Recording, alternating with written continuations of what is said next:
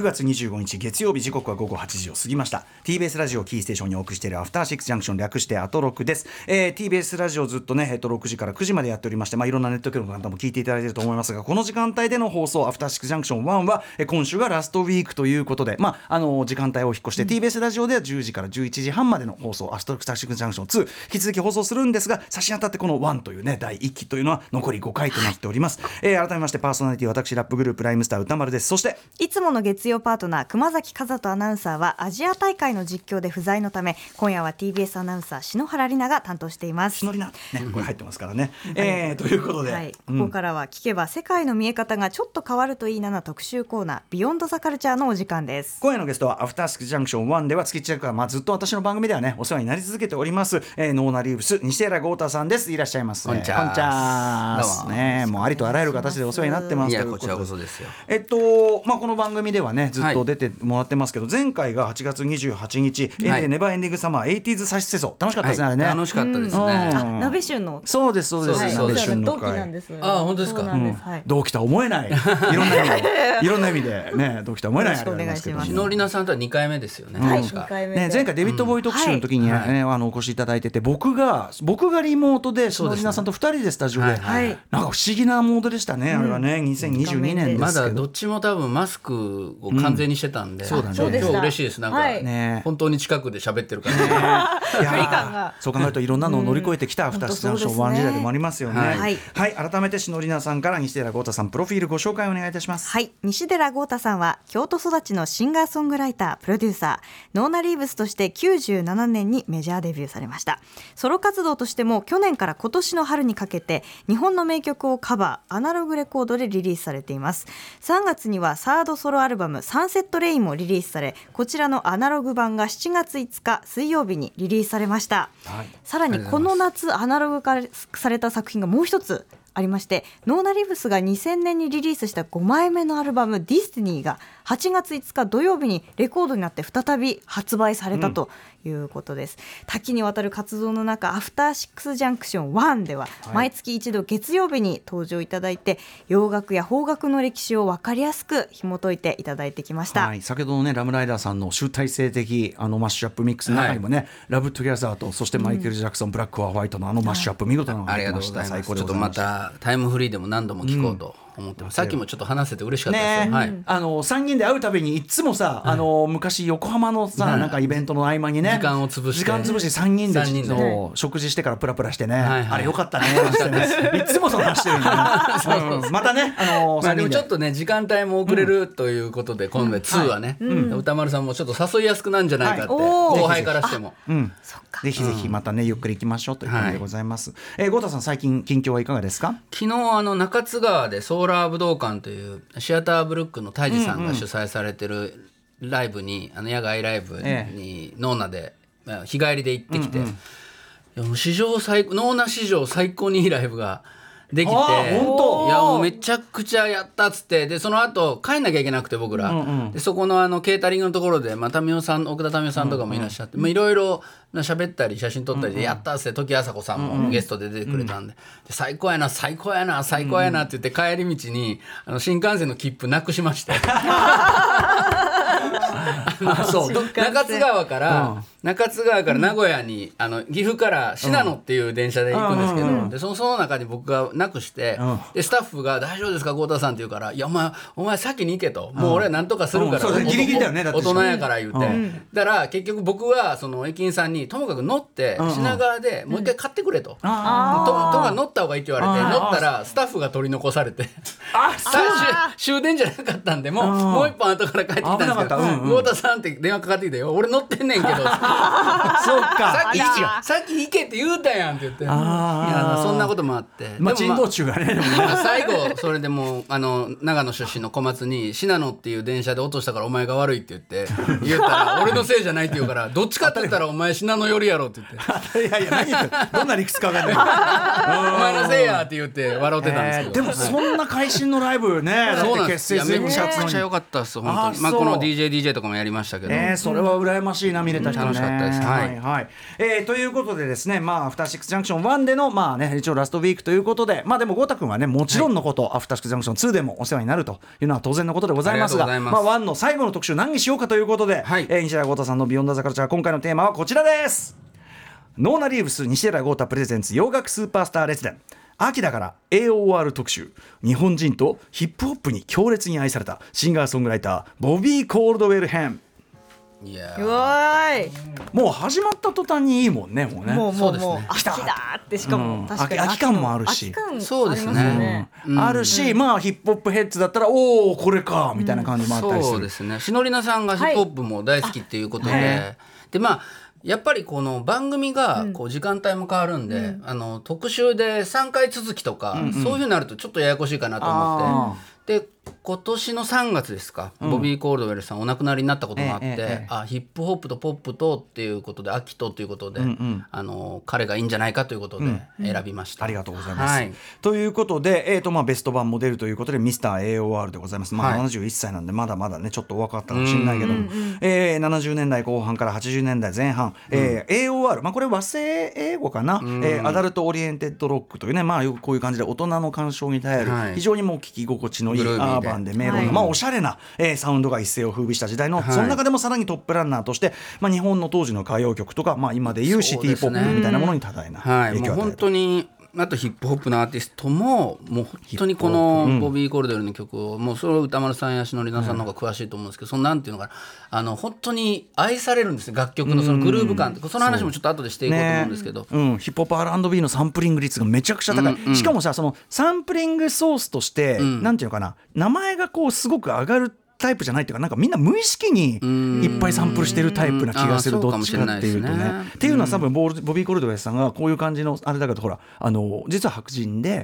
とかさそういうさこう音楽的なそのなんていうの？あの立ち位置の感じもあると思うんですよ、なんとか。実は気づいたらすごく入っちゃってる感じ、うんあのー楽曲提供も途中はから特にされていったり裏方的な部分もすごくある方なので、確かに。なんかまあまあ前に特集したアイズレイブラザーズとか、スティービー・ワンダーみたいな、うんそうそうそう。ああいうドーンっていうそうそうそうそう。あのアイズレイ聞いてますよ私っていう感じじゃなくて、それこそジェームズ・ブラウンがとかなんとかがみたいなそういう線の引き方するタイプじゃなくて。そうですね。でも何気にめちゃくちゃサンプリングされてないつまり愛されてないってことですよね。うんうん。そうです。影響としてはすごいと思うし、あと日本人が本当に、まあ、僕もそうなんですけど、やっぱ好きな金銭に触れるっていうんですかね、はいはいっていうところがあってちょっとそ今日はその彼の楽曲もそうですし彼がサンプリング彼の曲をサンプリングしたヒップホップアーティストそれから彼が提供してヒットした楽曲なんかも織り交ぜながらはい。コンパクトにキュッとはい。放送していければなと思っております。そしてですね、まあ、豪太君のこの特集でちょいちょい出てくるですね、うん。はい。あの取材とかであったとかっていうのもありますけど、はい。そうじゃなくてあのいわゆる素人時代にそうですそうです。会ってるシリーズでボビー・コールドウェルさんに会ったことがある。そうなんですよ。どういうこと？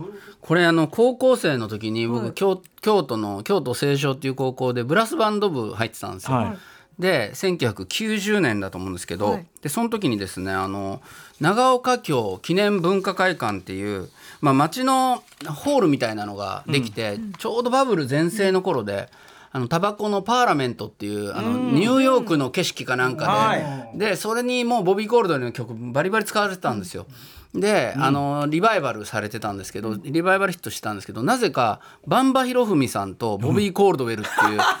ツーマンツーマンイベントで。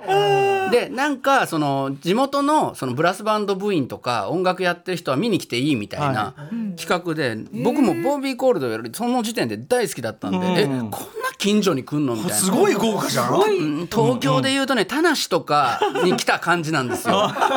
かイメイメージとしては。えっていう。で学校が僕そっちの方やったんで あのーこんなとこにここにここに来んのと思って。話しに来んの？みたいなそうそう。えこのホールにっていう田無の皆さんすいません。いやいやいやイメいやイメージイメージわかります。長岡京も素敵なとこなんで。わかります。であのなんですけどまあ僕からしたら学校のそのなんていうの学校の活動の中でボビー・コールドウェルを見れるという、うん。えー、すごいでれ。まああの半分なんつうかな学校の生徒として入ってたから楽屋というか裏のそのあの駐車場との間のところとかにあの彼も出てきてたんですね、めちゃめちゃ好きですと僕も大好きなんですようん話しかけまあ話しかけた？もう話しかけたらもう子供中の子供みたいな背も低いしなんか日本人でね、うん。えお前が俺の曲好きなんかみたいな感じで結構学学生服のなんか若い、あのー本当に夏服みたいなの着てたんで、でなんかもう周りの連中はなんかそのバンバヒロウミさんに、そのと隣にいたんですけど、まあ有名だからね。うん。あのなんかサインもらったりしてて、あの制服に、でななんでサインもらうんやろ制服にって俺は思ってたんですけど。うん。でもそのボビー・コルウェルさんがもうすっごい大人と思ってたけど、今から計算したら。うん、38区、51 1951年生まれなんで、今の自分よりも全然若いし、あでもすごい優しくしてもらったなっていうのがあって、そっからもうずっと好きだったんで、だから亡くなったって聞いた時はすごく残念でしたけどね、初めて多分喋った海外の有名アーティストやったと思うんですてかそのその機会がすごいね。持ってるな豪太くんねすごい好きだったんですこういうあなん。かいわゆる AOR っていうか、まあ、ヒップホップとポップの中間みたいな曲が、はい。はい、えーということでそんな豪太さんに今回は AOR を軸に日本のシティ・ポップそしてまあヒップホップにも大きな影響を与えましたボビー・コールドウェアさんの功功績を改めて振り返っていただきたいと思います。豪太君よろしくお願いします。よろしくお願いします。After Six Junction. 情報量が多いね。ラストウィーク SE でございます。ということで時刻は今8時よ、えー、12分13分に着々と向かっているところ TBS ラジオキーステーションに生放送でお送りしておりますアフターシックスジャンクション。この時間は特集コーナー Beyond the Culture です。ラストウィークのアフターシックスジャンクション1月曜ラストを飾ってくれるゲストはノーナリーブスにしてら豪太さんです。よろしくお願いします。よろしくお願いします。さあ今回は秋だから AOR 特集日本人とヒップホップに強烈に愛されたシンガーソングライターボビー・コールドウェル編をお送りいたします。では豪太さんよろしくお願いします。よろしくお願いします。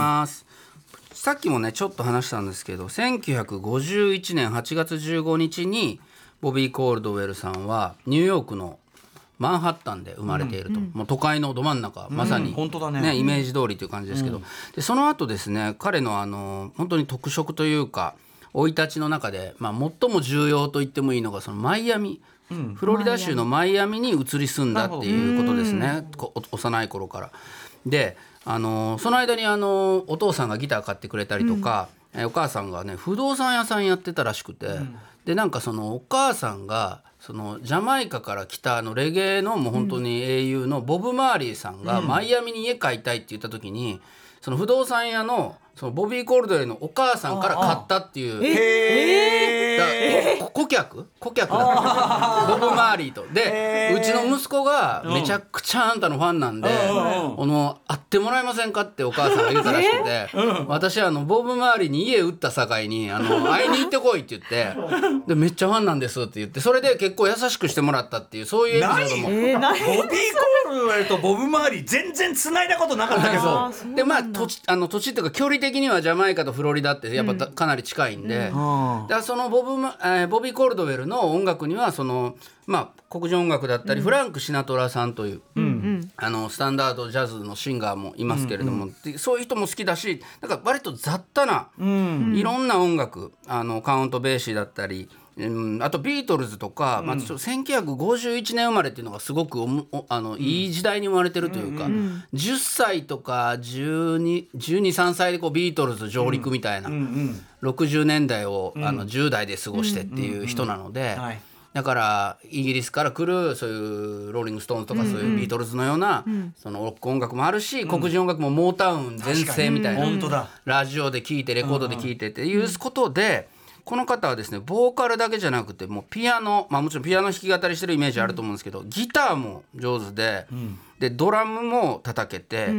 で先ほどちょっと BGM でもかかってた「What You Won't Do for Love」後でちゃんと聞いてもらいますけど「風のシルエット」これね僕もちょっとクレジット見てへえと思ったんですよ。ベースボビー・コールドウェルなんですよ。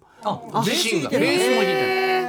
だからやっぱりそのサンプリングされるヒップホップにサンプリングされる肝ってやっぱりドラムとベースだったりするじゃないですか。そこも、あのピアノ弾いてるイメージあるけどベースまでボビーがつ弾いてるっていうことを考えると、かなり本当に優秀なマルチミュージシャン。へ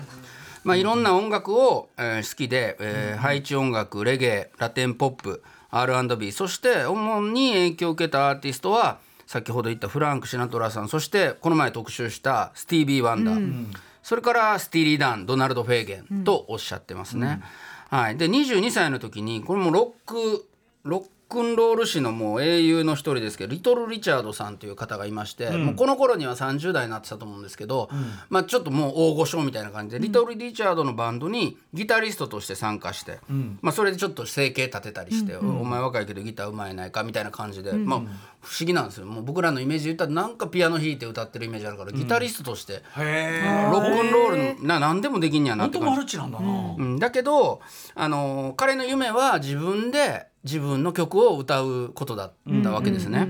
で1976年インディーズなのかな「ザ・ハウス・イズ・ロッキン」って曲でちょっと、まあ、ヒットするんですけど、まあ、それは一回一発で終わっていやなんとかうまいことまあミュージシャンになれへんもんやろかっていうことでロスで生活したりするんですけど。なかなか契約してくれるレーベルは来ない。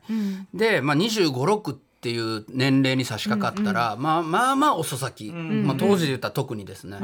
遅咲きになってきてどうしようどうしようって言って契約してくれるレーベルがないので、夢や破れた形でマイアミに帰るんですよ、もう最悪やいうことで,、でお父さんの仕事でも手伝いみたいなこと言われましてですね手伝ってたんですけど。その時にまたこの時にお母さん、さっきのボブ周りに家を売ってたというお母さんが、あの地元の新聞を「あんたこれいいんちゃうの?」って言って持ってきたらしくて「なんやおかん」っていうことでね 見たら見たらですね あのケイシーザ・サンシャインバンドって、まあ、マイアミ出身のバンドで、はい。ザッツァウェイでおな。じみそうザッツァウェイな、なまああのこういうバンドがいるんやからあんたその TK レコードっていうところでぴったりなんちゃうかあんたにっていうことをお母さんが言うてきた。あーつまりそのケイシーサンシャインバンドって、それディスコファンクだけど、まあ、白人グループでもあって。そうなんですよ。だからこの中間みたいなあのサウンドがこのマイアミのそのレーベルで TK にあるからお母さんが「ちょっとこれ行ってみたら」っていうあんた悩んでんやろってことで「分かった」言って行ったらですね「ええやんか」と「お前最高やん」ってことで2日後に契約っていう。そうなんだ。はへえそれで出たのがもういまだに名作とされてる僕今ここにありますけどボビー・コールドウェルというねこのシルエットで、はい。あのなんていうかな椅子にベンチにボビーが座ってる、もうこれはもう名本人の顔とかはね出さないの出さないで何人かよくわからないようにしてるっていうことでね、でもこれはもう名盤中の名盤なんでこれちょっとここから一曲聴いていただきたいんですが、まずはですねこれ80年代後半90年代になってたかな。あのウィンクがカバーしたことでも、まあ、日本のお茶の間にも届きました、はい。スペシャルトゥーミーから景気よく行ってみよう。はい、えーウィンクのスペシャルという意味は1989年でしたね、はい、日本でもカバーされるほどの、まあまあ、歌謡曲にもかなり影響を与えてるようなイメージでね、あのー心地よい楽曲ですけれども。鳴り出した途端に体動き出しちゃったん。はいで精神のリアさんもね。はい。うん。はい。えー引き続きましてですね同じアルバムからこれアルバムど怒涛に。アルバムタイトル言ってなかったイブニングスキャンダル。イブニングスキャンダル、はい。まあこれは放題ですね、ん。ボビー・コールであのイブニングスキャンダル、ね、タイトルは What You Want to You Me あ Do For Me と。Do はい For はい Love か。はい。そうですね、えーそこからですねこれも代表曲でさっきちょっと話したタバコのパーラメントの CM にもなって、10年後1988年以降にもお茶の間で愛された楽曲です「えー、Come to Me」聴いてくださいあの途中で終わろうと思ったんですけどいい曲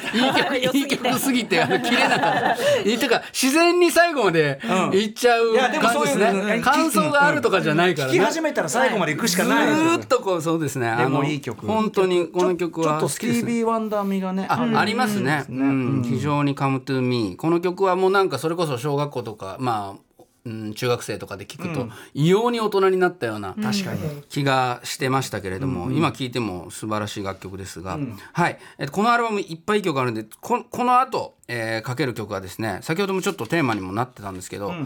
すいません。世界で一番いい曲です。出ました。はい、もう世界で一番いい曲。もう今までずっとワンでずっと僕は嘘をついて。嘘嘘じゃない。嘘はついてないけど。どなたか聞いてる人カウントしてないから。だけどもうこれもう最後またね、2始まりますけど、ん。ワンの僕の世界で一番いい曲これをちょっともう全てにおいてですよ、はい。トータルでもうベースも世界で一番いいドラムも世界で一番いい、何もかも世界で一番いいちょっと聞いてみてほしいんですよ、確かに。はい。間違いない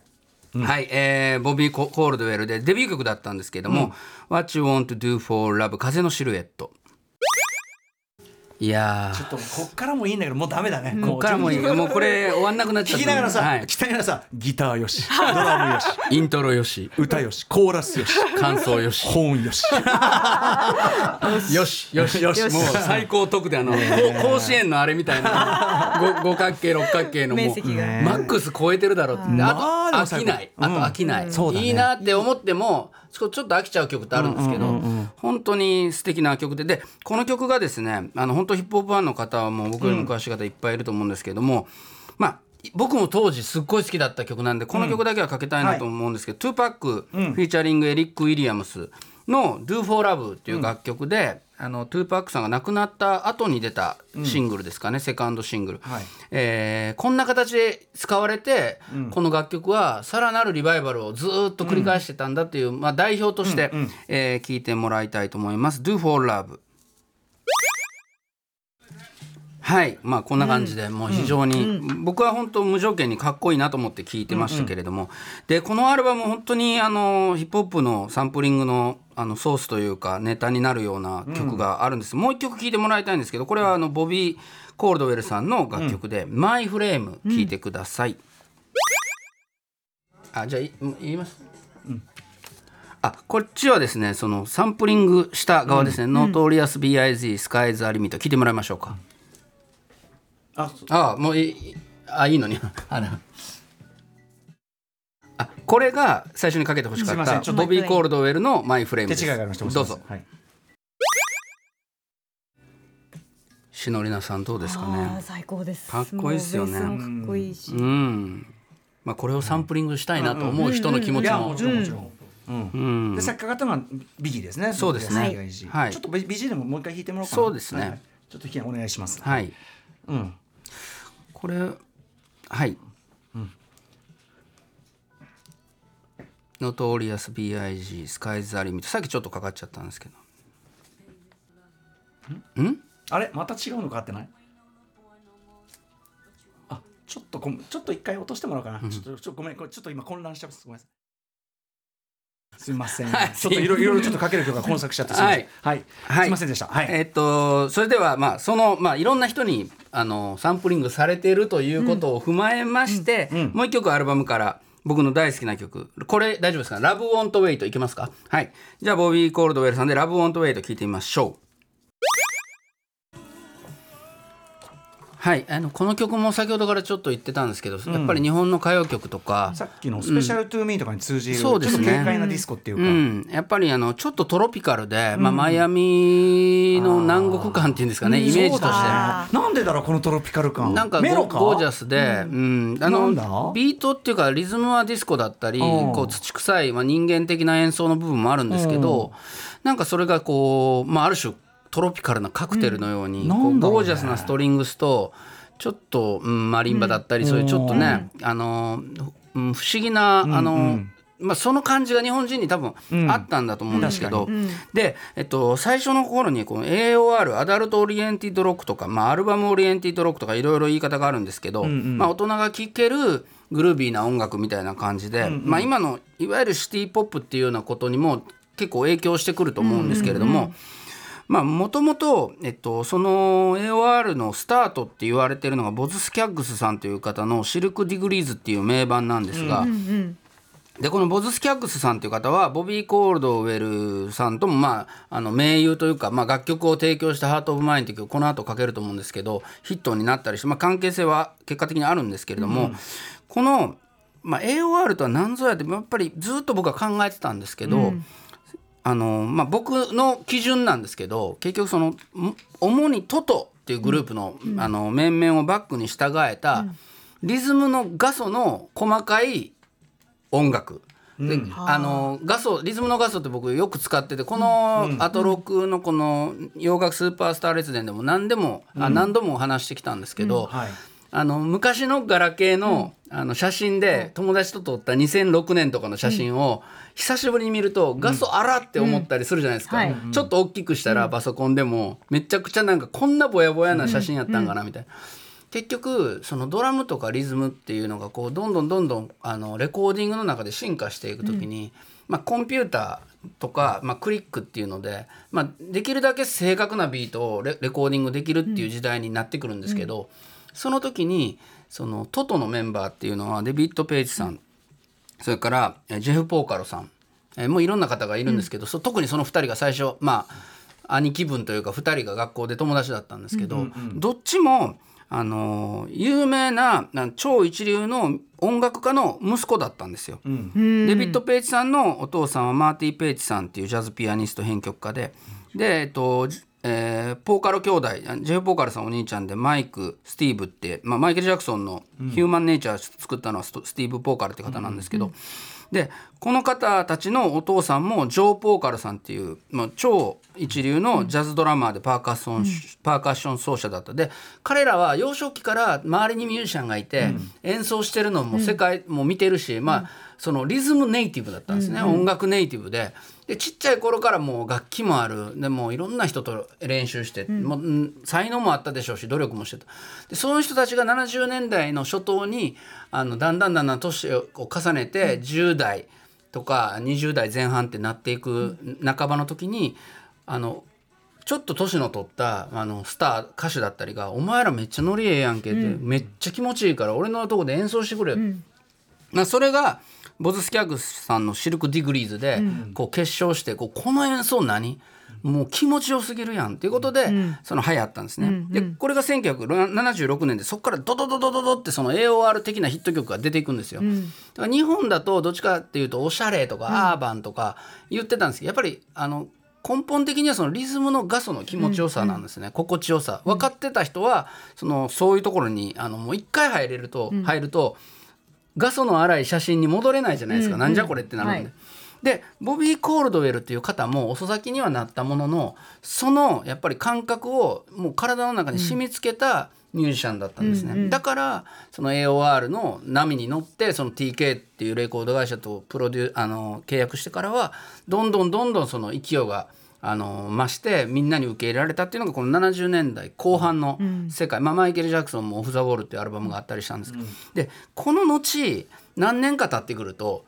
コンピューターでええやんっていう時代がちょっと来るんですよ、ほんまのコンピューターで人間とコンピューターの共存みたいなところで面白ってこのリ人間のこのリズムでこの心地よさっていうところと、そのリズムマシンとかが進化していくとリズムマシンそのものでいいじゃんっていうのがいてもうこのあと6でずっと言ってたその、リズム関ヶそう原そうリズム関ヶ原の話なんですけど。でボビー・コールデルはどうだったかっていうと、